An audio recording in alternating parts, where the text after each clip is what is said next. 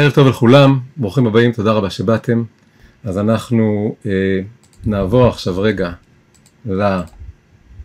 לתצוגה שלנו, הנה, ואנחנו יכולים לשלב את הדברים בצורה הזאת, אז הכל מאוד נחמד. אז אה, כן, אז מה, מה הנושא שלנו, מה אנחנו רוצים להבין? זה קטע קטן, הוא תמיד כל השנים מציק לי, מה בדיוק המשמעות שלו, מה הוא מסמל, החלטתי שהשנה זהו אני מתלבש עליו, ובשבילי זה היה תהליך גילוי ממש אה, נפלא, מרתק, ואני מקווה שגם לכם זה יהיה מעניין כמו שזה היה לי, אז אנחנו יוצאים לדרך. אז אנחנו נתחיל בלקרוא את הקטע, וככה להתבונן, להרגיש מה קורה פה. ויהי מקץ 40 יום. מה, איפה אנחנו נמצאים? אנחנו נמצאים בעצם בסוף המבול. התהליך של המבול הוא בנוי כתהליך סימטרי, שבהתחלה היו 40 יום של מבול אינטנסיבי, 40 יום שנפתחו כל מעיינות תהום רבה וארובות השמיים, ו-40 יום של גשם חזק נונסטופ, אחרי זה היו 150 יום שעדיין המים גברו על הארץ, כלומר עדיין היה גשמים אבל לא באינטנסיביות של ההתחלה, ואז התחיל תהליך של אה, התייבשות, המים הלכו הלוך וחסור, הלוך ושוב, שבו למקומם, חסרו, נחסרו מאיפה שהם היו בהתחלה, ואז כמו שבהתחלה היה 40 יום של, אה, שעיקר המבול, אז בסוף יש 40 יום של שקט, פשוט שקט, השקט שאחרי הסערה, ואנחנו מגיעים בדיוק אחרי כל התהליך הזה, נגמר כל התהליך הזה, אנחנו בסוף המבול, אבל לפני ש... בין הרגע שהמבול נגמר לרגע שאפשר לצאת ממנו, משהו צריך לקרות, צריך לברר. על פי פשט, הבירור כאן הוא אם יש לאן לתת, אם יש יבשה, היבשה התגלתה. אבל כפי שאנחנו נראה, בעצם זה תהליך יותר עמוק ופנימי מזה, זה לא רק בירור חיצוני אם היבשה התגלתה, אלא זה איזשהו בירור פנימי אם אנחנו באמת באמת בשלים להתחיל את העולם מחדש, להתחיל את האנושות מחדש. כל העניין של המבול זה איזה מין טהרה של העולם, ניקוי, טיהור של העולם, כדי להתחיל, על רגל ימין הפעם, להתחיל בצורה טובה. אז זה בעצם הפנימיות של הסיפור. אבל מבחינת המיקום, נגמרו כל התהליך הזה, עברנו את ה-40 יום שכנגד 40 יום של המבול, ועכשיו נוח פותח את החלון, את הצוהר, ואז מתחיל הסיפור שלנו בעצם. וישלח את העורב. בדרך כלל חושבים שהוא משלח אותו בגלל שהוא רוצה לראות אם כבר אה, מה שנקרא כלו המים, אבל זה לא כתוב, זה יהיה כתוב מהיונה, הרבה יותר מוזר מזה. רק כתוב שהוא משלח אותו. וישלח את העורב, ויצא יצו ושוב, ביטוי מעניין ומיוחד, יצו ושוב, מזכיר את רצו ושוב, וזה לא רצו ושוב, זה יצו ושוב. גם קצת מתחבר לשני ביטויים שהיו לפני רגע, שהאדמה הייתה, הלכה הלוך ושוב והלוך וחסור. הוא קצת נראה שהוא מחובר למחזוריות המעגליות הזאת שקשורה במים ובטבע. אז הוא יוצא טוב ושוב, הפשט זה שהוא יוצא ומקיף את האור או חוזר כל הזמן, או מקיף את התיבה. עד יבושת המים מעל הארץ, כן? עד שהמים מתחילים להתייבש, יש לזה עוד פירושים כמו שעוד מעט נראה. טוב, הוא חוזר, עכשיו עובר כמה זמן לא ברור, חז"ל לומדים מכך שעוד מעט כתוב ש... ויחל, כלומר והמתין עוד שבעת ימים אחרים, אז לומדים מזה, אבל זה לא נאמר, שבין העורב ליונה עברו, עבר שבוע. אמ, אז ומה הוא עושה עכשיו? וישלח את היונה מאיתו.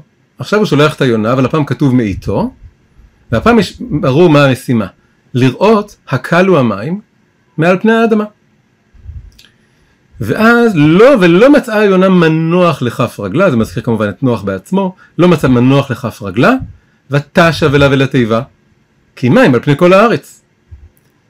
וישלח ידו, יש פה איזה תיאור מעניין שהוא שולח את היד ולוקח אותה ומחזיר אותה חזרה אל תוך התיבה. משהו אצלה אולי רוצה להישאר בחוץ, משהו פה לא לגמרי ברור, הוא, הוא צריך כאילו לקחת אותה חזרה, היא רוצה להיות בחוץ, אבל היא לא יכולה להיות בחוץ, ואז הוא מושך אותה חזרה פנימה. ואז כתוב ויחל, כמו שאמרנו המתין, עוד שבעת ימים אחרים, מזה למדנו שמקודם גם היה שבוע, ויוסף שלח את היונה מתיבה, שילוח שני. והיא חוזרת אליו ותבוא אליו היונה לעת ערב, עוד ביטוי שלא היה מקודם, והנה עלה זית טרף בפיה. מה זה בדיוק אומר? עוד נבין.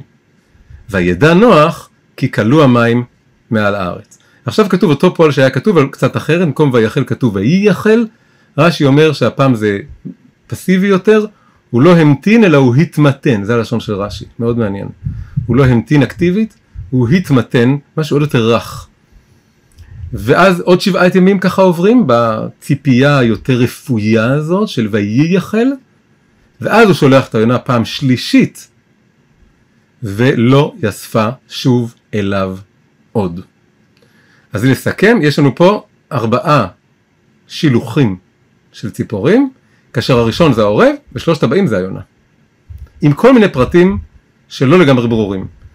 למה הוא שולח את העורב בלי לתת לו שליחות, אמ, מה זה אומר, אה, מה זה אומר שהוא היה צריך לקחת אותה בפעם הראשונה, מה ההבדל בין יחל לייחל, אמ, ועוד שאלה מוזרה שעולה מכל הדבר הזה, זה איפה הבן זוג של היונה. הרי כל העניין של לבוא לתיבה היה שהם נכנסו זוגות כדי לצאת זוגות כדי ליישב את העולם.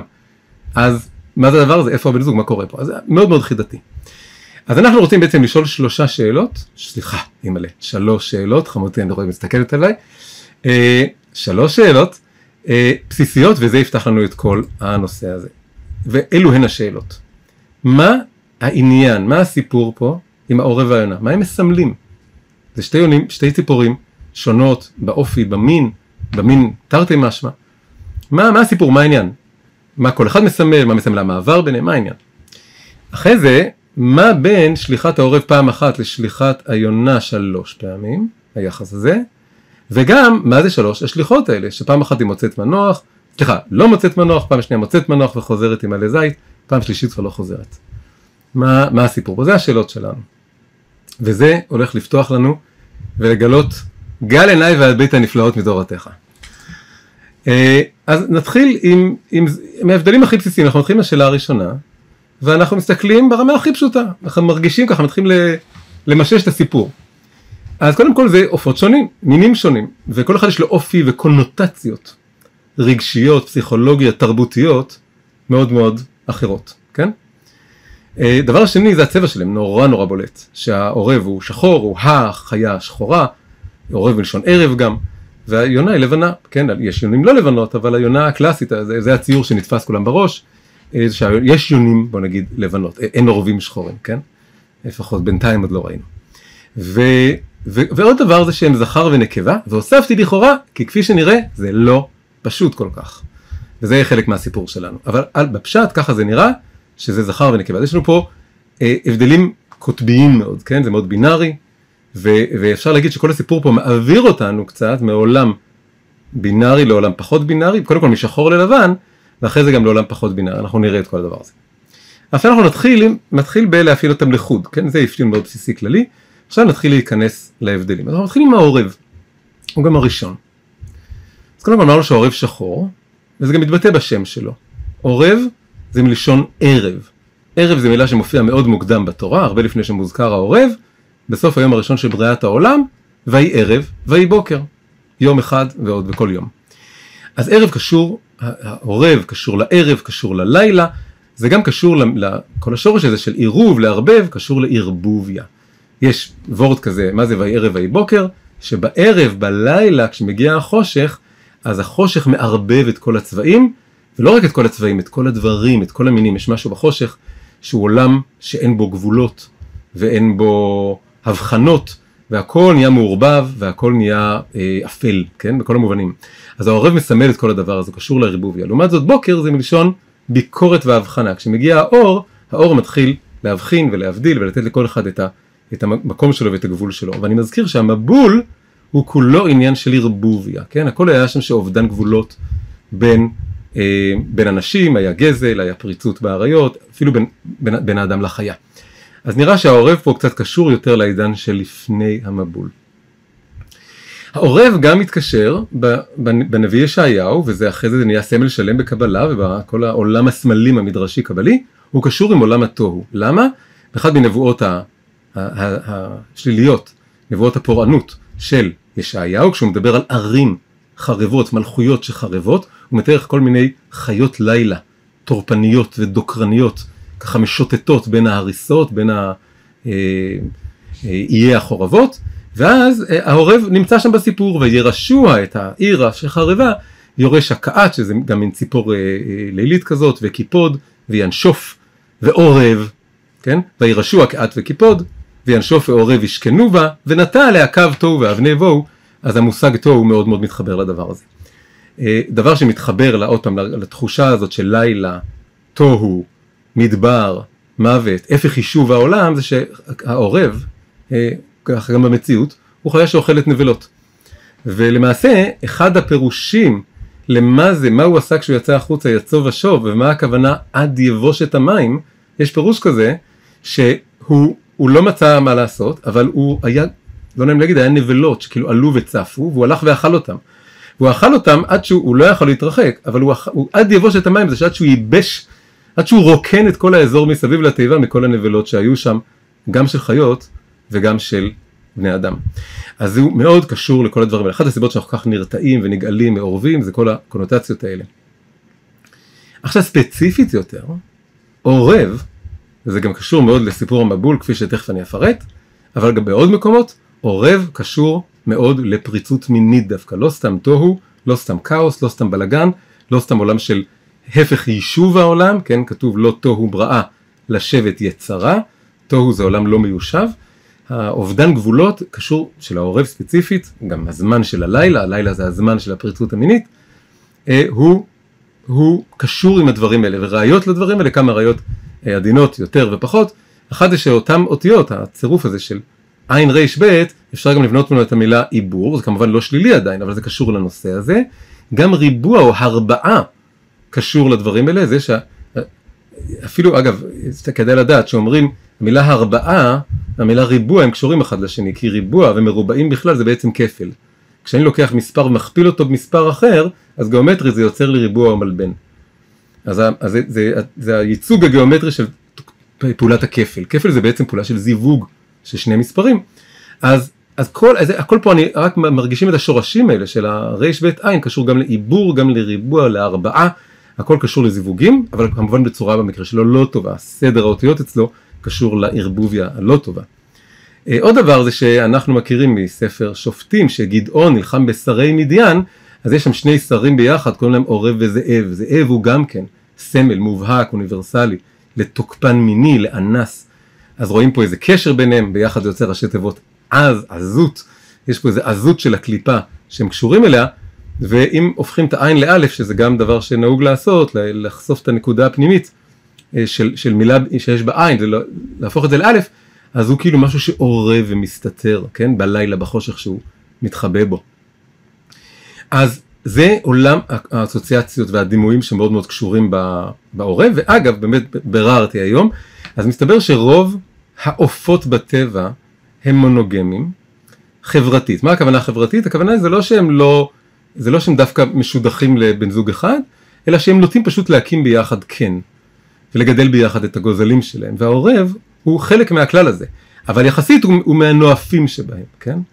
ו, ואפילו, ואני לא אפרט, עכשיו לא התלבטתי אם לפרט או לא, הוא אפילו עושה דברים קצת יותר מגעילים מזה, כן? ו, אמ, ויש בו משהו שהוא כאילו מצד אחד מונוגמי וגם זה קשור לסיפור תכף נראה אבל מצד שני גם מאוד לא. כלומר שכש, בוא נגיד כש, כשיש קן שהעורב לא נמצא בו והעורבת נשארת שם אז הוא, הוא יפקוד את הקן הזה ויבעל גם את העורבות אחרות.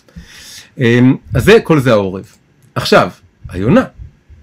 היונה היא בדיוק הפוך. היונה היא לבנה אז זה מזכיר את אור היום עולם של גבולות ועולם של הפרדות ועולם של הבחנות עולם יותר מיושב, יותר שפוי ויותר מתוקן ויותר, כן, של, ה, של היום יום, אה, של המודע, לא של התת מודע היצרי, והיא בצורה מובהקת, גם כן אוניברסלית ויש לזה יסוד חזק מאוד בטבע, היא הסמל הכי מובהק שיש בטבע למונוגמיה. יש כמה חיות מונוגמיות בטבע, יש כמה זנים של יונים שממש מונוגמיות למה שנקרא lifelong mate, כלומר יש להם בן זוג אחד לכל החיים, לא רק לעונה, אלא ממש לכל החיים, וזה מאפיין מאוד מאוד מונוגמי את, את, את היונים, וזה משתקף בפסוקים המפורסמים משיר השירים, אחד מהם זה איך יונה נהיה כינוי לאהובה, אחותי רעייתי, יונתי תמתי, מסבירים שזה עולה במדרגות למדרגות יותר ויותר גבוהות, אז יונתי זה כמעט הכי גבוה, תמתי זה ממש כבר תאומתי, ממש כמו אחות תאומה, סוגר מעגל עם האחות בהתחלה.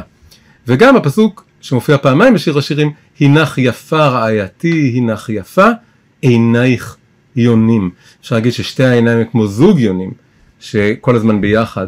אפשר להגיד שהיונים מסתכלות, זכר ונקבה מסתכלים אחד בשני הרבה בעיניים, במבטים אוהבים כאלה, כן? אז יש משהו ביונים שמשקף מאוד את דווקא את המונוגמיה. אז העורב הוא סמל הפריצות, או נקרא לזה עולם פוליגמי בהרחבה, כלומר עולם שיש בו ריבוי בני זוג, והיונה את העולם המונוגמי. אז התובנה הראשונה שיש לנו מהשיעור הזה, זה שהמעבר מהעורב ליונה הוא בעצם מסמל מעבר מפוליגמיה למונוגמיה. העורב, החיה הראשונה שהוא שולח, היא בעצם מסמלת עדיין שארית של עולם פוליגמי, והרצון כאן הוא בעצם לעבור לעולם מונוגמי. זה בצורה הכי פשוטה ובסיסית מה שנמצא כאן. אבל אנחנו רוצים להעמיק עוד יותר, זה לא רק העורב והיונה. כל עניין המבול, במידה רבה, כל הסיפור של המבול, כשרוצים להבין כמהלך היסטורי, מהלך תרבותי, מה הוא מסמל, הוא בעצם בין השאר לטהר את העולם מהפוליגמיה שהייתה רווחת רוב ההיסטוריה ברוב התרבות. ולא יודע אם רוב ההיסטוריה בעצם, שאלה טוב, שאלה מה זה היסטוריה, כן? אבל רוב ההיסטוריה התרבותית כבר לא. רוב ההיסטוריה התרבותית, באמת ההיסטוריה התרבותית עומדת בסימן מעבר, ברור, מפוליגמיה למונוגמיה. והמבול מסמל את הרצון ל- לעשות את הניקוי הזה, כאילו לש- לנקות את השולחן, לשטוף את העולם, להתנקות מהדבר הזה שהיה קיים. איך רואים את זה? למה העולם שלפני המבול הוא דווקא אני מאפיין אותו כעולם פוליגמי? זה כתוב. המייצג של דור המבול, שרש"י וחז"ל ורש"י אומרים שהוא היה, הוא מייצג את המנהג של דור המבול, היה למך, יש שני למך בפרשת בראשית, הכוונה היא פה ללמך הצאצא של קין, יש למך צאצא של קין ולמך הצאצא של שת. ולמרבה העניין, אה, הילדים שלהם זה נוח ואשתו. נוח הוא הבן של למך מה, מהשושלת של שת, ונעמה אשתו היא הבת של למך מהשושלת של קין. אנחנו בעצם צאצאים גם של שת, שהוא גלגול של הבל בקבלה, וגם של קין. זה שני הצדדים, הכל נכנס לתיבה. אבל פה זה הלמך הפחות טוב, הלמך של, של הזרע, השושלת של קין, השושלת היותר פרועה ופרוצה וקשה ויצרית שקשורה בחטאים, והלמך הזה, הדור שישי, דור שביעי של האנושות, שישי לקין, אה, הוא נשא שתי נשים, הוא נשא, קראו להם עדה וצילה, והמנהג היה שאחת מהם, אומרים שככה נהגו כל הגברים החזקים, השולטים של דור המבול, הם אישה אחת הם נתנו לה כוס של עקרים, כלומר הגלולה של פעם, אה, עיקרו אותה ככה שהיא לא תתעבר אף פעם ולא תתקער, כאילו תהיה כל הזמן צעירה ורק מיוחדת לתשמיש המיטה, כלומר ל, ל, ל, להנאה, והשנייה היא בשביל להוליד ילדים. ואומרים שככה בעצם נהג דור המבול. אז הוא ממש מייצג את הדבר הזה. אז אנחנו רואים שהיה פה את, ה, את המנהג הזה מאוד מאוד חזק. אגב, בסוף נעשה נס לאותה אחת שהוא עיקר אותה, היא חזרה ללדת, היא בדיוק אימא של נעמה. נעמה היא הבת של זאת שהוא לא התכוון שהיא בכלל תלד, כן? זה מאוד מעניין. עכשיו, אה, נשאלת שאלה כזאת, שאלה שהרבה אנשים שואלים, ויש על זה המון ויכוחים. האם המין האנושי, אנחנו בני האדם, האם הטבע שלנו הוא מונוגמי או פוליגמי? זה ויכוח מאוד אקטואלי, זה ויכוח מאוד נצחי, והוא עולה בכל מיני צורות. ו, ויש פה תשובה מה, מהטבע נקרא לזה, ויש תשובה מה, מהתורה, ואפשר לשלב, זה לא באמת סותר. התשובה שלי, כמו שניסחתי אותה, היא כזאת. אם אני מסתכל על התורה, התורה, אני מסתכל על גן עדן ספציפית, גן עדן זה לא בדיוק מציאות היסטורית, קצת מציאות א-היסטורית, על-היסטורית, אידיאלית, כן? גן עדן. אז שם רואים שהאדם וחווה נבראו מונוגמים. זה עוד לא אומר שזה הטבע שלנו בדיוק, אבל זה אומר שככה התחלנו, וככה רוצים שנהיה. זה משהו לכתחילה כזה. אנחנו נבדלים מבעלי החיים, וחלק מההבדל זה שאנחנו אמורים להיות מונוגמים, וככה נבראו רק איש אחד ואישה אחת, זוג מונוגמי. אבל אחרי החטא של אדם וחווה, אז רואים עם למך, שאמרנו מייצג את כל הדור של לפני המבול, העולם עבר לפוליגמיה, וזה הכלל בטבע, בעולם היונקים. 95 אחוזים מהמינים היונקים בטבע, ואנחנו גם חלק מהמשפחה הזאת, ואנחנו גם חלק מהטבע וגם נבדלים, כן?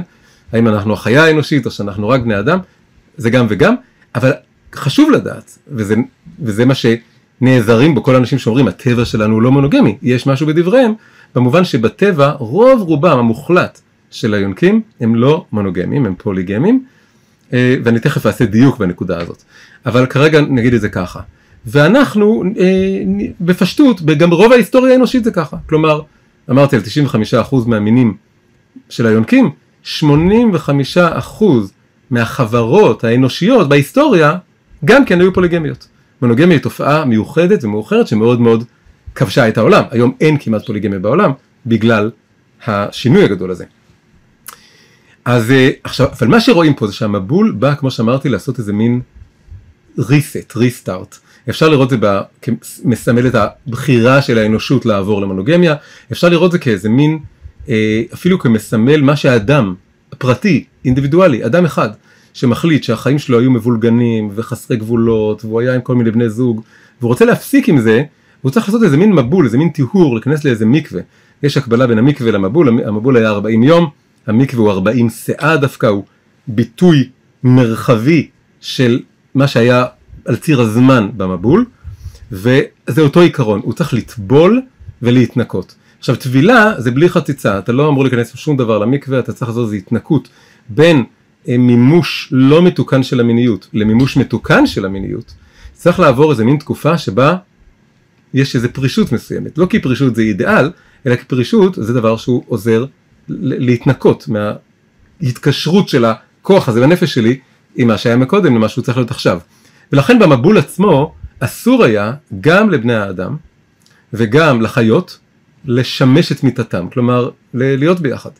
ורואים את זה בפסוקים שכתוב, ב, כשנכנסו למבול אז כתוב שנכנסו נוח ובניו ואשתו ונשי בניו, כלומר גברים לחוד נשים לחוד, אבל כשהם יצאו מהתיבה אז יצאו נוח ואשתו, בניו ונשי בניו, כל אחד עם הבת זוג שלו. אז, אה, אז רואים שמזה לומדים שהם היו צריכים להיות לפרוש.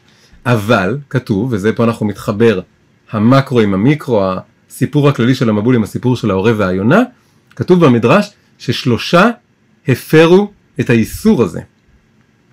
וזה היה העורב מיודענו, הוא לא קיים את הכלל, הוא המשיך, לא התאפק, ושימש את מיתתו עם, עם זוגתו, הכלב, שגם חיה שבוא נגיד חסרת בושה בחוצות, והכי קשה פה לעיכול, אבל זה לא הנושא שלנו, חם, חם הבן של, הבן של נוח, כן? חם ואשתו, חם באופן כללי מזוהה בתנ"ך עם, עם עמים שיש לנו הכי הרבה מלחמה רוחנית איתם, מצרים שיצאנו ממנה, כנען שבאנו לכבוש אותה, זה הכל צאצאים שלו, ו, ובתנ"ך הוא מאוד מסמל את העולמות היותר פרוצים וקשים האלה, וכמובן זה פעם, כן? היום כבר אנחנו, היום חם וחמוד, היום רוצים לחבק את כל העולם, את כל האנושות, ולא עושים הבחנות כאלה, אבל פעם זה היה קיים.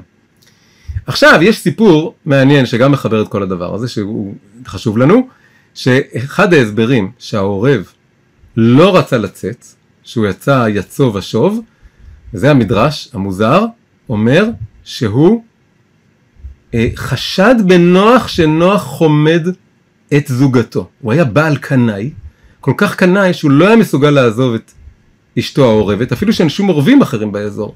זה ממש ממש מזכיר את הודעת המבול, שאין שום גבולות. וזה הכל פריצות, כפי שתכף נראה זה בעצם הכל בראש שלו והוא משליך את זה על כולם. זאת אומרת, אשתו לא כזו, זה משהו מאוד גברי, זה השקופית הבאה.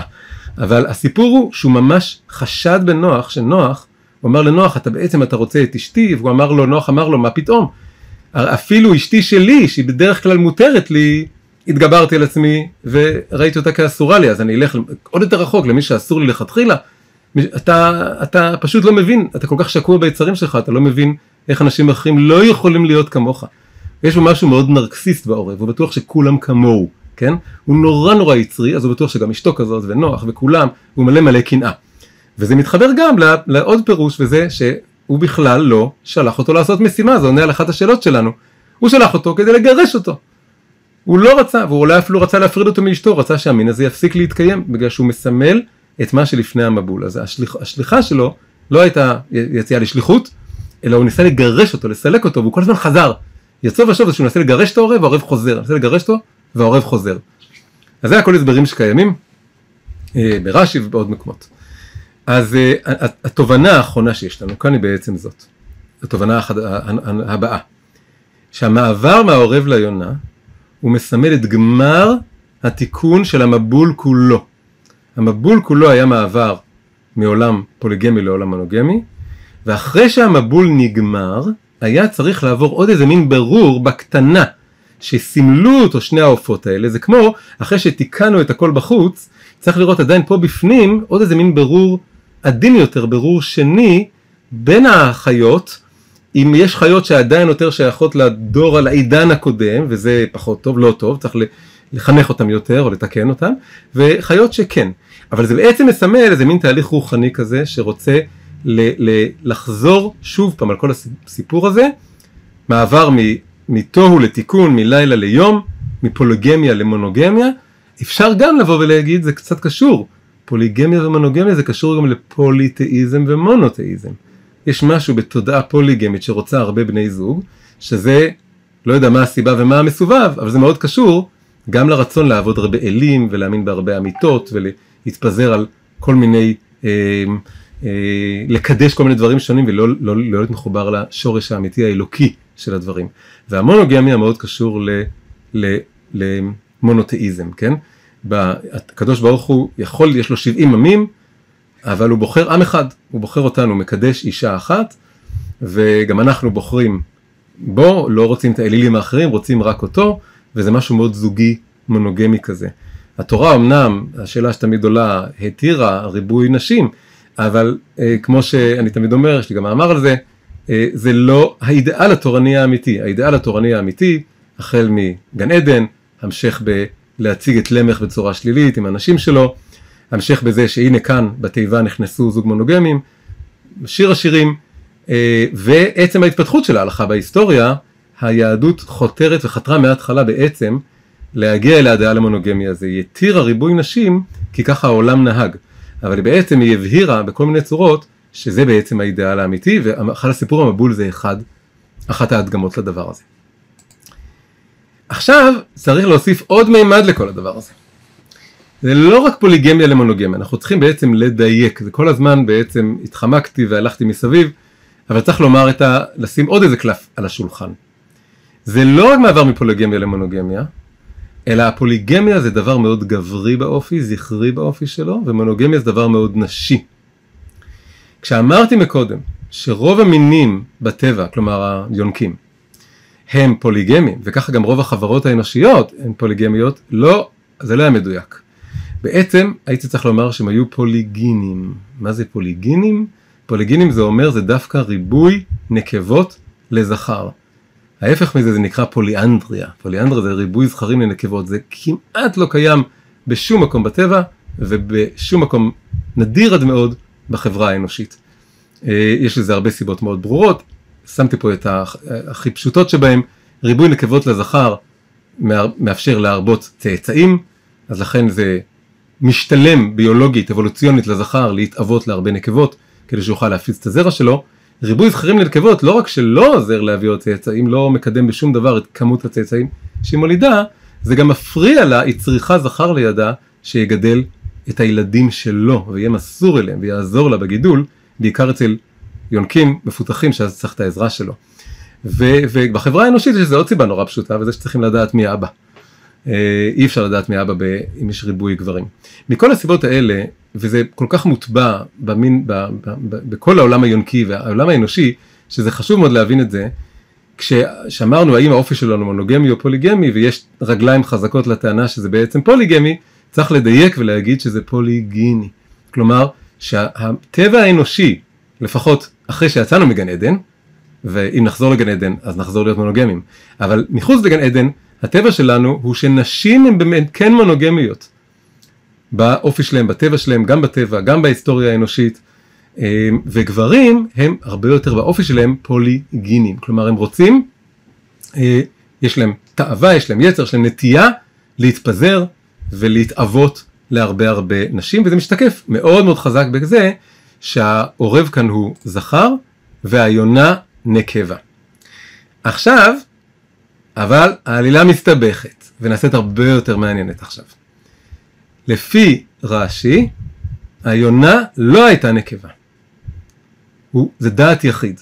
כל המפרשים, ברור להם שהיונה הייתה נקבה. ובכל הפסוקים היא מתוארת כנקבה. רש"י משום מה, ואנחנו ננסה להבין את זה עכשיו, מתעקש שהיא הייתה זכר. ולמה הוא אומר את זה? כי את המילים טרף בפיה, כתוב עלה זית טרף בפיה, את המילה טרף הוא מפרש כפועל. הוא מתעקש לפרש את זה כפועל. שהוא טרף. מיד אחרי זה כתוב בפיה. אז הוא אומר, אומר אני שזכר היה, לכן קוראו לפעמים לשון זכר ופעמים לשון נקבה. עכשיו, הוא עושה פה טריק קצת, רש"י, קודם כל הוא אומר אומר אני, הוא מאוד מצהיר שזה מאוד אישי, יודע מאוד אישית שלו. וזה משהו כמו שלפעמים יש לי מקומות שרש"י אומר ליבי אומר לי, כן? וזה מזכיר את הדבר הזה. יש לו איזה רצון, לא ברור, אבל אנחנו תכף נרצה להבין אותו, להתעקש על זה שהוא דווקא היה זכר ולא נקבה. עכשיו כולם חולקים עליו, כולם אומרים שהוא היה נקבה, גם כשהוא אומר פה פעמים לשון זכר או פעמים לשון נקבה, הוא מתחמק, רק במילה טרף. היונה מתוארת בלשון זכר, זה לא פעמים, זה פעם אחת בלבד, זה במילה טרף, הוא ככה מטשטש את זה. כשהוא אומר פעמים, זה רק במילה הזאת, ורוב המפרשים האחרים מפרשים את המילה טרף כמתארת את העלה זית. העלה זית היה טרף, עלה זית שטרפו אותו, שתלשו אותו מהאדמה, זה הכוונה. כל כך פשוט רש"י, למה אתה מסתבך? למה אתה אומר שטרף זה פועל? למה אתה בונה מזה תזה שלמה שהעונה הייתה בעצם זכר? תגיד פשוט שזה עלה זית טרף, עלה זית שטרפו אותו. אבל לא, רש"י אומר לא, לא, טרף זה הוא טרף, זה בעצם מהיונה. אגב, גם אם זה פעמים ככה, פעמים ככה, למה? אז תגיד, לא ברור אם הוא זכר או נקבה. לא, הוא מתעקש שהוא היה זכר. עכשיו, שפתי חכמים זה מי שבא לפרש את רש"י. והוא נותן משהו מאוד מאיר עיניים. הוא אומר ככה, הוא אומר, הרי מה, מה קרה מקודם? העורב נורא חשד בנוח ובאשתו שהם יבגדו בו, יעשו איזה משהו ביחד, כן? כי ה... למה? כי הוא אומר, לא הבאתי כאן את זה, אבל הוא אומר, מביא את זה בשם המהרש"ל, שהעורב פוסל במומו פוסל. הוא פוליגן, פוליגיני או פוליגמי, או רוצה הרבה, מתאווה לכולם, אז הוא חושד באשתו שהיא כזאת. זה כמובן לא נכון, אשתו היא, היא כמו, כמו רוב הנשים, היא מונוגמית, היא סולידית, היא, היא רק רוצה אותו, זה הוא המשוגע שמסתכל ימינה ושמאלה. אבל הוא מתחיל לחשוד בה, למה הוא מתחיל לחשוד בה? כי הפוסל במומו פוסל, וגם חושד בנוח, הוא חושד בכל הקשרים. בגלל שהוא נורא נורא פוליגיני ויצרי ושייך עדיין לדור הקודם, והוא לא תיקן את עצמו, אז הוא, הוא uh, מסתכל, הוא צובע לו את כל המבט על העולם. אז אומר השפתי חכמים ומסביר את רש"י, למה רש"י מתעקש שזה היה יונה זכר? הוא אומר כי אז זה תשובה לעורב, התשובה לעורב, אם הוא שולח את היונה, היונה היא מונוגמית, כי הנקבות, הנשים הן מונוגמיות. הוא חייב לשלוח כמו העורב, בדיוק אותו דבר, הוא חייב להוכיח לעורב ולכולם. היום יש לחוש, כלומר יש לחוש, כלומר לחשוש, שלא יחשדו כמו שחשדו העורב, כמו שהעורב חשד בנוח, למה הוא לא פחד שהיונה, היון, היונה ממין זכר, תחשוד באותו דבר, הוא אומר בדיוק, הוא רצה להראות שיש גברים זכרים שמתקנים את עצמם והם לא פוליגינים והם נאמנים לאישה אחת וממילא הם גם לא חושדים באחרים. והנה העורב הוא לא מסוגל לעזוב את הבית כי הוא בהיסטריה קנאית רכושנית על אשתו. אבל הנה היונה ממין זכר כן מסוגל למה? כי לא כולם כמו העורב. יש זכרים שהם כבר מונוגמים כמו שהעידן החדש אמור להיות. נוח כוונתו היה לגלות זה לכל, לכל העולם, לפרסם.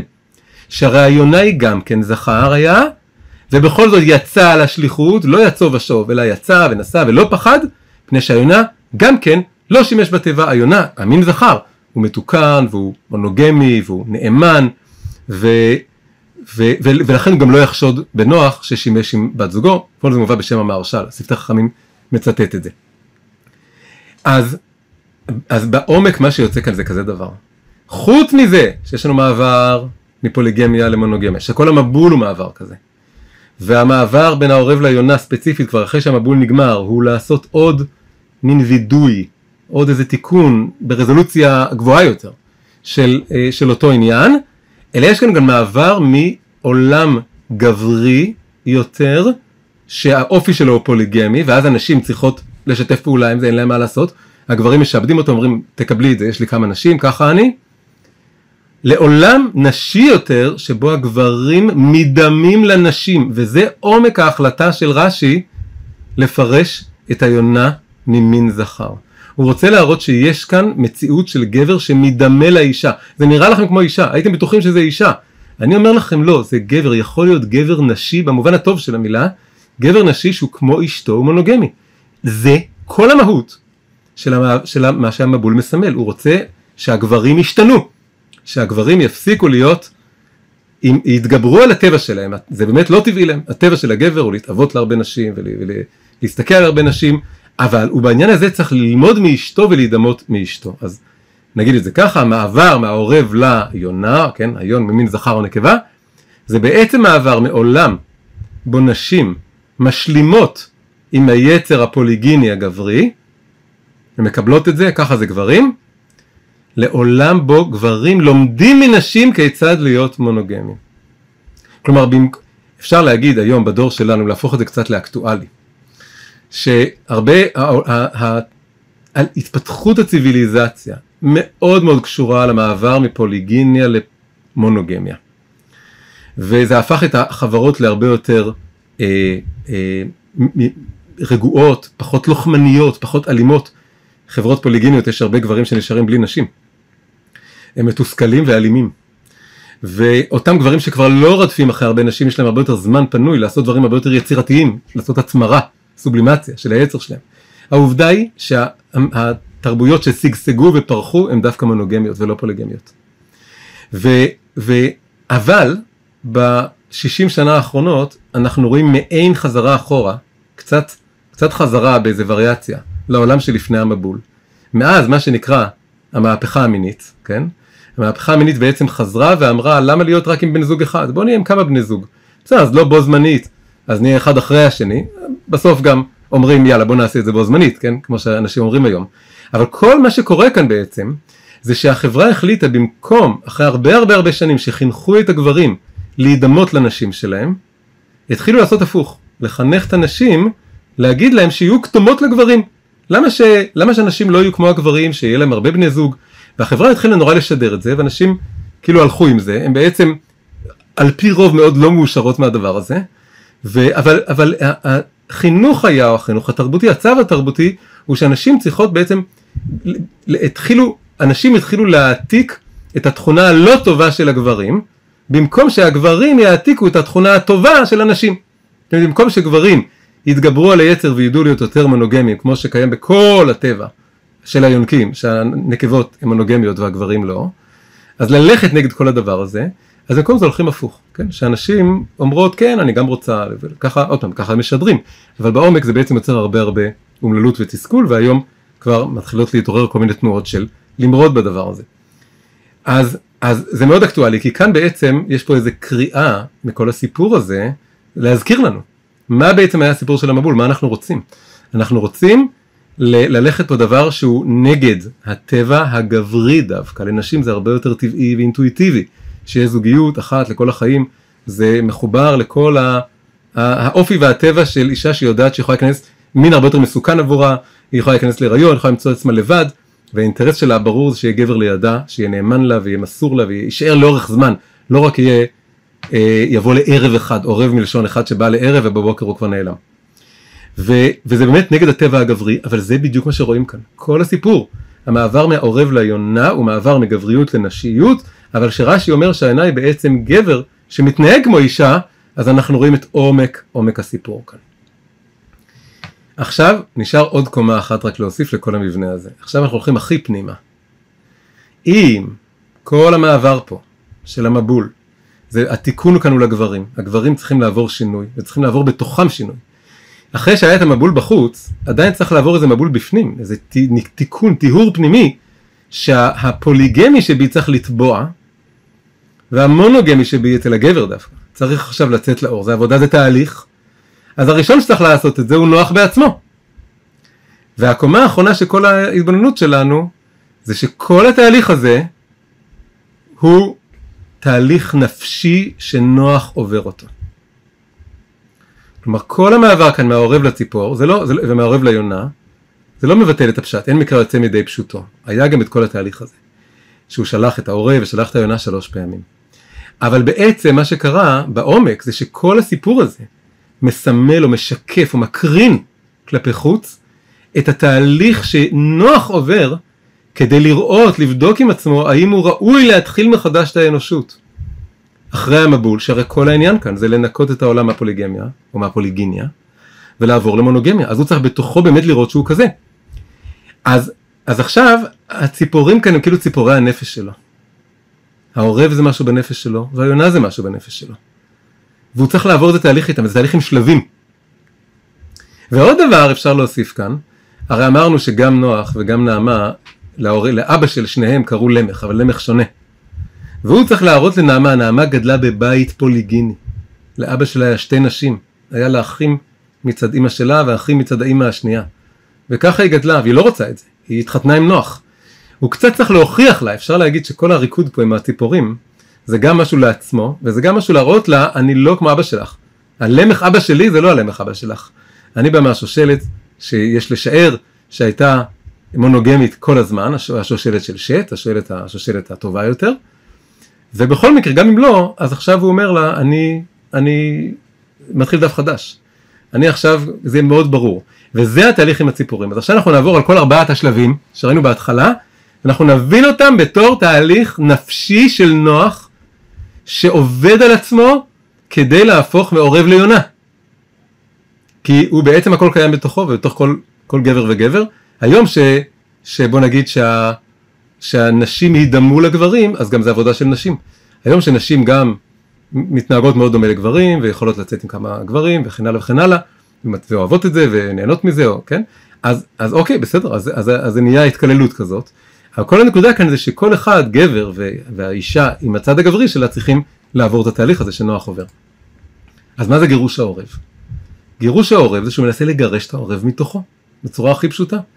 הוא מנסה לקחת את החיה הזאת, שהיא משקפת משהו אצלו, שהיא לא התאפקה, והיא מתאווה להרבה אחרים, ואז היא גם בטוחה שכולם ככה, היא צובעת את כל העולם בצבעים האלה, וחושדת בבת זוג, וחושדת בנוח, ונוח צריך להתווכח איתה, ולהגיד לה מה פתאום, הרי אפילו באשתי לא נגעתי, שהיא אסורה לי, שהיא מותרת לי, בדרך כלל, אז באשתך שאסורה לי, אני אגע, זה הכל ויכוח פנימי, זה הכל מין אה, קרב פנימי שהוא מנהל עם העורב שבו, הוא מנסה לגרש את העורב, והעורב חוזר, הוא מנסה לגרש אותו, והעורב חוזר, בגלל שככה זה התהליך הלא פשוט של כיבוש היצר.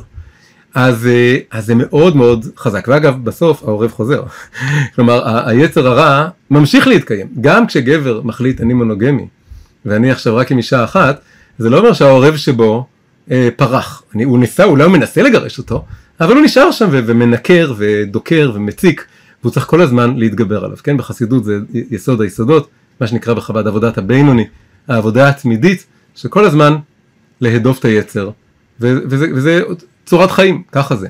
אז uh, הוא מנסה לגרש אותו והוא חוזר, הוא מנסה לגרש והוא חוזר, הוא גם קצת בינוני, כמו שאמרנו בלשון החב"דית, שהוא מנסה לגרש אותו אבל זה חלק ממנו בעצם, אבל הוא מנסה להגיד, הוא מתווכח איתו, אני לא כמוך ולא כולם כמוך ואפשר להיות אחרת, יש אפשרות להיות יונה, אני מאמין בזה ואני אוכיח לך שיש לגבר אפשרות להיות כמו היונה ממין זכר בטבע. אבל גם להיות יונה זה, זה לא פשוט, זה תהליך.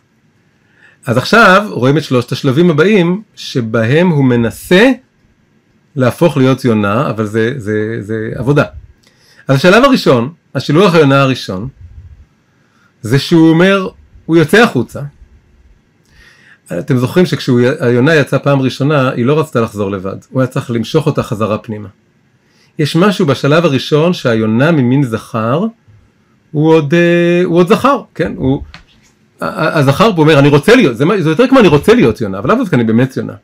והוא יוצא החוצה, והוא מנסה קצת להיות בחוץ, ואולי הוא קצת מדמיין שהוא עורב, או מנסה להיות עורב, אבל אז הוא מגלה משהו נורא נורא חשוב, נורא יפה. הוא מגלה שכשהוא בלי אשתו, אין לו מנוח.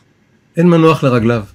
היונה, שזה בעצם יון ממין זכר, יוצא החוצה, מנסה להתעופף, מנסה להיות קצת כמו העורב, אבל זה לא, ואז הוא פשוט מגלה, לא בגלל שהקנאה הזאת, כאילו כבר התגבר על הקנאה, אבל הוא עדיין מנסה להיות בחוץ בלי, בלי אשתו, אבל הוא אומר, תכלס, בלי אשתי זה לא אותו דבר, אני לא, לא מסוגל להיות בלי אשתי.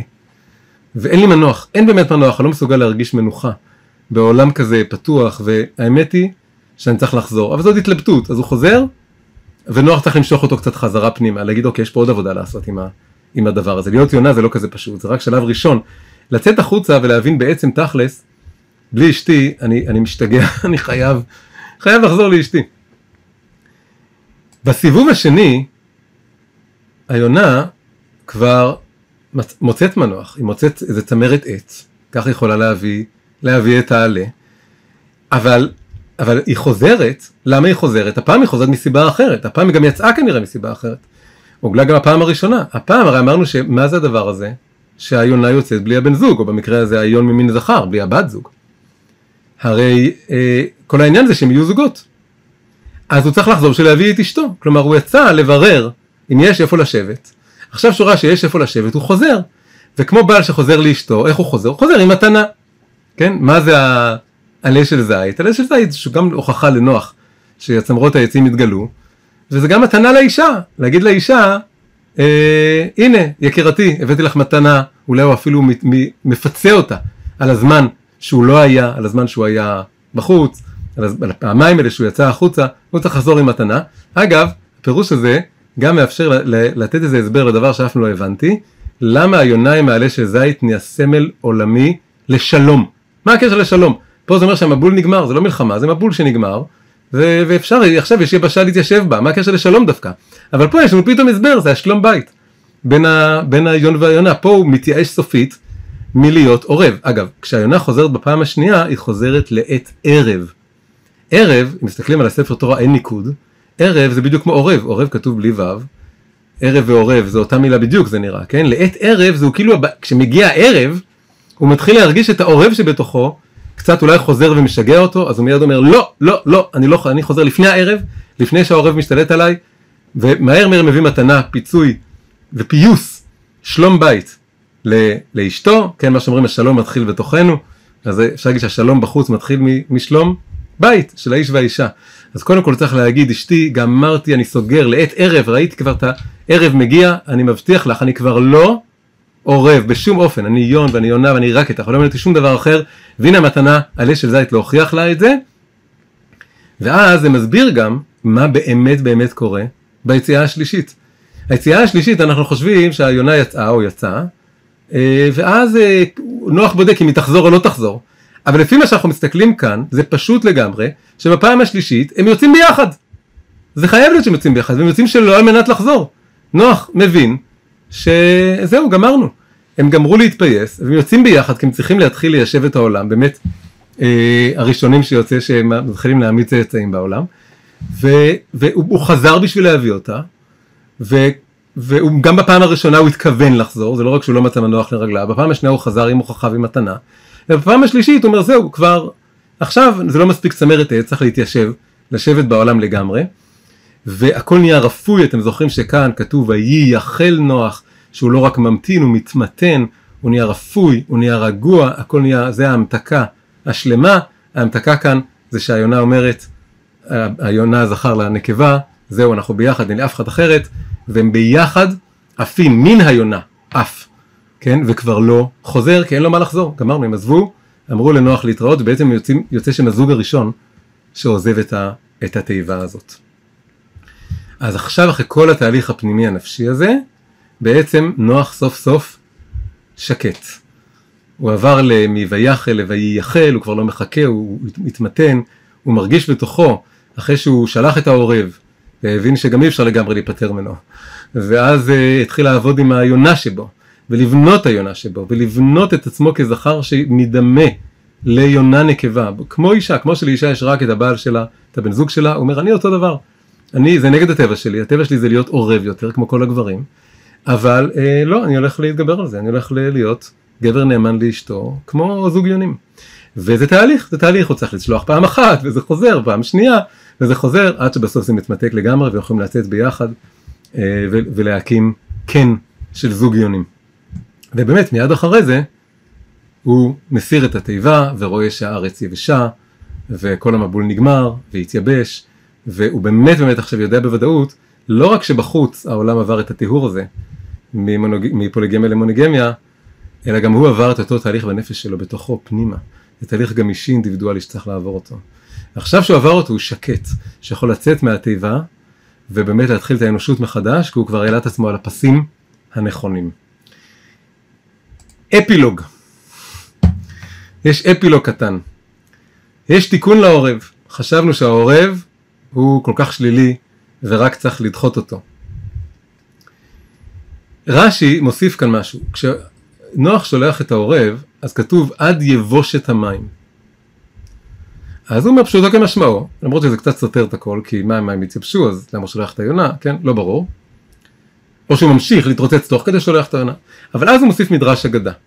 המדרש אגדה הוא שמוכן היה העורב לשליחות אחרת בעצירת גשמים בימי אליהו. מה הסיפור? אחאב המלך הרשע שולט בעם ישראל, הוא מתחתן עם אישה רעה איזבל, הם מתחילים לעבוד את הבעל והאשרה, ואז מופיע אליהו התשבי, תשבי אותיות יבושת, ממש רמז מובהק. ואליהו, זה ככה אליהו מופיע פעם ראשונה, אז הפעם הראשונה של אליהו הנביא מופיע בתנ"ך, ויאמר אליהו התשבי מתושבי, עוד, עוד פעם, אותם אותיות תש"ב י' יבושת, תשבי, תושבי, כן, המון רמזים שזה קשור. מתושבי גלעד אל אחאב, חי השם אלוקי ישראל אשר עמדתי לפניו, אם יהיה השנים האלה טל ומטר, שימו לב, מבול. אנחנו, הסיפור היה על המבול, עכשיו אנחנו מדברים על, על גשם, הוא עושה להם הפוך מבול, הוא הופך, הוא עושה להם בצורת, הוא מקלל את, את כל הממלכה בעצם, שלא יהיה, שלא יהיה גשם, אה, עד שהוא בעצם יורה לדבר הזה, כי הוא כועס על החטאים של המלך. ויהי דבר השם אליו לאמור, השם מגבה אותו ואומר לו לך מזה ופנית לך קדמה ונסתרת בנחל כרית אשר על פני הירדן והיה מהנחל תשתה, יש שם עדיין קצת מים, תשתה, מים אוכל, את העורבים ציוויתי לכלכלך שם. ויש לעורבים שליחות, משימה, לתת לו אוכל, עד מתי? עד שהנחל מתייבש. ממש ככה, וילך ויעש כדבר השם, וילך וישב בנחל כרית, והעורבים מביאים לו לחם ובשר בבוקר, ולחם ובשר בערב, עוד דבר נפלא, גם בערב, גם בבוקר. העורב פה עכשיו נהיה לא רק חיה של ערב, אבל גם חיה של בוקר, ובשניהם, והבוקר לפני הערב, הוא לחם מביא לו אוכל, ובעצם מה קורה כאן? הרי מה אליהו כועס, וכל זה נשאר עד שהנחל מתייבש, ואז הוא כבר עוזב משם. אבל כל התקופה שהוא היה שם, שהנחל עוד לא יבש, הם בעצם שירתו אותו. מה עומק הסיפור? עומק הסיפור הוא שבעצם אה, אליהו הוא, הוא האיש של הברית, הוא האיש שקנאי לברית, שמירת הברית בין האיש והאישה. העבודה של הבעל והאשרה זה בעצם מין ניאוף, ניאוף רוחני בקדוש ברוך הוא, והוא כועס על זה, והוא קנאי לזוגיות המונוגמית של הקדוש ברוך הוא ועם ישראל. ופה העורבים מצטרפים אליו, כלומר בנפש זה מסמל לנו איזה מין ייעוד יותר עתידי, שאחרי שהאדם כובש את העורב שבו, ומתחבר ליונה שבו, ונאמן לה, עד שהוא יכול להיות כמו אליהו הנביא, שהוא ממש קנאי לעניין הברית, והקדושת הברית, והקדושה של הזיווג והחיבור בין האיש והאישה, המונוגמי, לכל החיים, כמו שצריך לבנות חברה אנושית, אז העורבים מצטרפים אליו ועוזרים לו, והם בסוף משתכנעים גם. זה המעבר בלשון החסידות מעבודת הבינוני לעבודת הצדיק.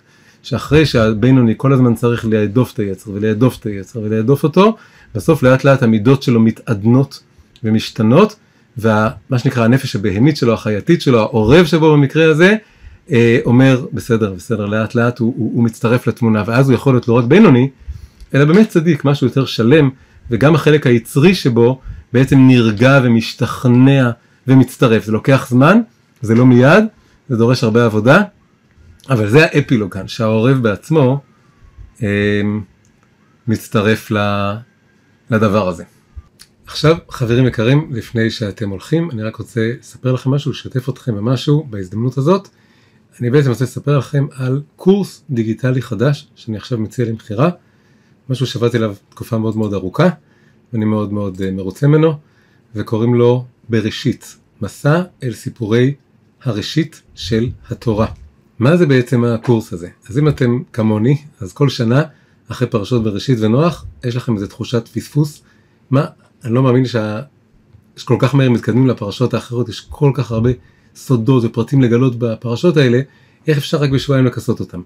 אז הרעיון של הקורס הזה הוא בעצם לצלול לשתי הפרשות הראשונות של התורה, בראשית ונוח, דרך עדשת הקבלה והחסידות. מדובר בקורס מאוד מאוד גדול, 27 שיעורים מצולמים, שזה ביחד יוצא 30 שעות לימוד, אפילו יותר, וזה לימוד לרוחב ולעומק, כלומר רוחב יריעה של נושאים והקשרים, גם נושאים שעולים מתוך הפרשות, מתוך כל הפרטים, וגם אני מקשר ומחבר את זה לעוד נושאים בתחומים רחבים יותר, וגם העמקה נפשית ורוחנית בכל נושא. אה, בכל שיעור יש מצגות מאוד מאוד מושקעות, הן עכשיו חולפות פה לפניכם קצת, עם תרשימים, עם מקורות, כל אחת מהמצגות האלה אפשר גם אה, להוריד אותם אחרי זה, אפשר לצבות בהם תוך כדי השיעור, להוריד אותם, לעיין בהם ככה אחרי השיעור בזמנכם החופשי. אה, כמו שאתם רואים, אני מחבר את הנושאים שעולים מתוך הפסוקים לכל מיני נושאים, מדעיים, היסטוריים, פסיכולוגיים, ספרותיים, אומנותיים. אני מאוד אוהב לקחת מכל מרחבי הידע הכללי ולחבר לתוך הנושאים האלה, ויחד עם זאת להשאיר את זה משהו מאוד חסידי, כלומר נפשי ורוחני. הרעיון הוא להראות איך הסיפורים האלה נוגעים לחיים שלנו כאן ועכשיו. איזה נושאים אנחנו מדברים עליהם בקורס הזה? לא הכל, אבל הרבה מאוד. הרבה מהסודות של בריאת העולם, המון מהפרטים שמסתתרים בששת ימי בראשית. הסיפור של אדם וחווה, הסיפור של קין והבל, הסיפור המסתורי על בני האלוהים שיורדים ולוקחים מבנות האדם, המבול ותיבת נוח, דברים שונים מה שלמדנו בשיעור, מגדל בבל ועוד. אנחנו בעצם אה, ממשיכים עם פרשות בראשית ונוח, אנחנו לא עוזבים אותם. אנחנו מתחילים עכשיו בתחילת השנה, ויש לוז ללימוד שבועי שמלווה אותנו עד חודש אייר או אפריל. כל שבוע ביום ראשון נפתח שיעור חדש לצפייה, ואז אפשר לצפות בו מתי שרוצים, ואחרי כל תשעה שיעורים, אז מתקיים מפגש לייב בזום לשאלות עיבוד והעמקה. בזמן השיעורים אתם בעצם כל אחד כותב את השאלות שלו, את התובנות שלו, ואז משתפים ביחד. סך הכל 27 שיעורים, 999, יש לנו שלושה מפגשי זום לאורך התקופה הזאת. איך זה עובד כל הסיפור הזה? הקורס נמצא בתוך מערכת קורסים דיגיטליים, ברגע שאתם נרשמים אתם מקבלים קישור לדבר הזה וזה מיד נהיה נגיש לכם. אתם תקבלו הודעה כל שבוע ברגע ששיעור נפתח לצפייה, ניתן לצפות במחשב, בסמארטפון, בטאבלט בעצם בכל מסך, ניתן לצפות בשיעורים בזמנכם החופשי. השיעורים שלכם לכל החיים זה מאוד מאוד חשוב, אתם לא קונים את זה וזה נגמר כשנגמר הקורס הזה. המאגר הזה בעצם הוא נכס שנשאר שלכם, כולל המצגות, כל השיעורים, הכל שלכם לכל החיים. זה אף לא יפסיק להיות זמין לכם. אה, יש תזכורת כמובן לקראת הלייבים וגם תהיה קבוצת וואטסאפ פתוחה לדיונים למי שמעוניין כמובן. אז זה מאוד מאוד כיף אה, לשתף בדברים האלה. קצת מראה לכם פה מה אומרים הבוגרים, תוך כדי שזה רץ, אז אני אספר לכם שבעצם חלק מה... אחד החלומות שלי בלעשות את הקורס הזה, היה בעצם לנצח את נטפליקס. אנשים גם ככה יושבים כל ערב, רואים המון סרטים והמון סדרות, אבל אני מרגיש כאלה אוצרות של חוכמה ומחשבה ורעיונות ביהדות, בתורה, ושזה הרבה יותר מעניין ועמוק בעיניי מרוב הסדרות והסרטים האלה, אז רציתי ליצור מציאות שאנשים יושבים ומסתכלים על כל הדברים האלה, אמ, אה, ו- ו- וזה הבידור שלהם, וזה מה שמהנה אותם ומעניין אותם, וזה בעצם הרבה פעמים אפילו מסביר לעומק את מה שרואים בכל הסדרות שיש בטלוויזיה.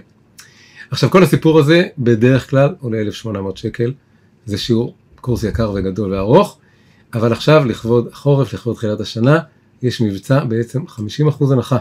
אני מוכר את זה ב-900 שקל, אפשר לחלק את זה ל-12 תשלומים, ואז עולה 75 שקלים לחודש למשך שנה, ובעצם הדבר הזה שלכם. כמו שאמרנו, אתם מצטרפים, מתחילים לראות אה, מדי שבוע את השיעור, כל כמה זמן נפגשים בלייב, ואנחנו יוצאים למסע הזה ביחד, וזה באמת במחיר שהוא עכשיו במבצע עד ז' חשוון, זה בעצם את יום הבחירות, כולל עד סוף יום הבחירות, שהוא יום חופש, יש זמן להתלבט ולחשוב, ואני כמובן מאוד ממליץ לכם לקנות את זה, אני חושב שיש בזה באמת אוצרות גדולים של חוכמה וידע ומחשבה. ואני אספר לכם שיש בעצם עוד מבצע, המבצע השני זה שאת כל הקורסים שלי זה שלושה במספר, אני מוכר כרגע במחיר מבצע הכל ביחד בחבילה, במחיר שאתם רואים כאן, כלומר 108 שקל כפול 12 תשלומים, ביחד 1,300, אמ, אז אתם יכולים לקבל כל הקורסים, שני הקורסים הנוספים, זה אחד מהם זה הקורס מי זאת עולה, שהוא על פי הספר שלי, הנה הספר שלי כאן, ספר שעל נשות התורה, הנשים העיקריות של חמש חומשי תורה. אה, אז יש, הקורס והספר הולכים ביחד, אפשר לקנות עם הספר, בלי הספר, מה שאתם רוצים. וקורס מבוא לקבלה, קבלה, מבוא לתורת הסוד היהודית. כל הקורסים האלה יכולים להיות שלכם, ביחד או לחוד. הכישורים לכל השיעורים האלה נמצאים בצ'אט של הזום, ומי שרואה עכשיו ביוטיוב, אז זה נמצא פה למטה בתיאור של הסרטון. אה, גם הקישור לכל אחד מהקורסים לחוד, וגם הקישור ל... מבצע החורף, הכל אפשר למצוא שם, ואתם מאוד מאוד מוזמנים. אה, כדאי, לבראשית כדאי להירשם מוקדם יותר, כדי כבר להתחיל אה, להתקדם לפי הלו"ז, אבל בעצם אפשר להצטרף מתי שאתם רוצים. תודה רבה לכולם, שמחתי מאוד שהגעתם לשיעור, שמחתי מאוד שצפיתם בשיעור בבית, ואנחנו נהיה בקשר, ניפגש. להתראות.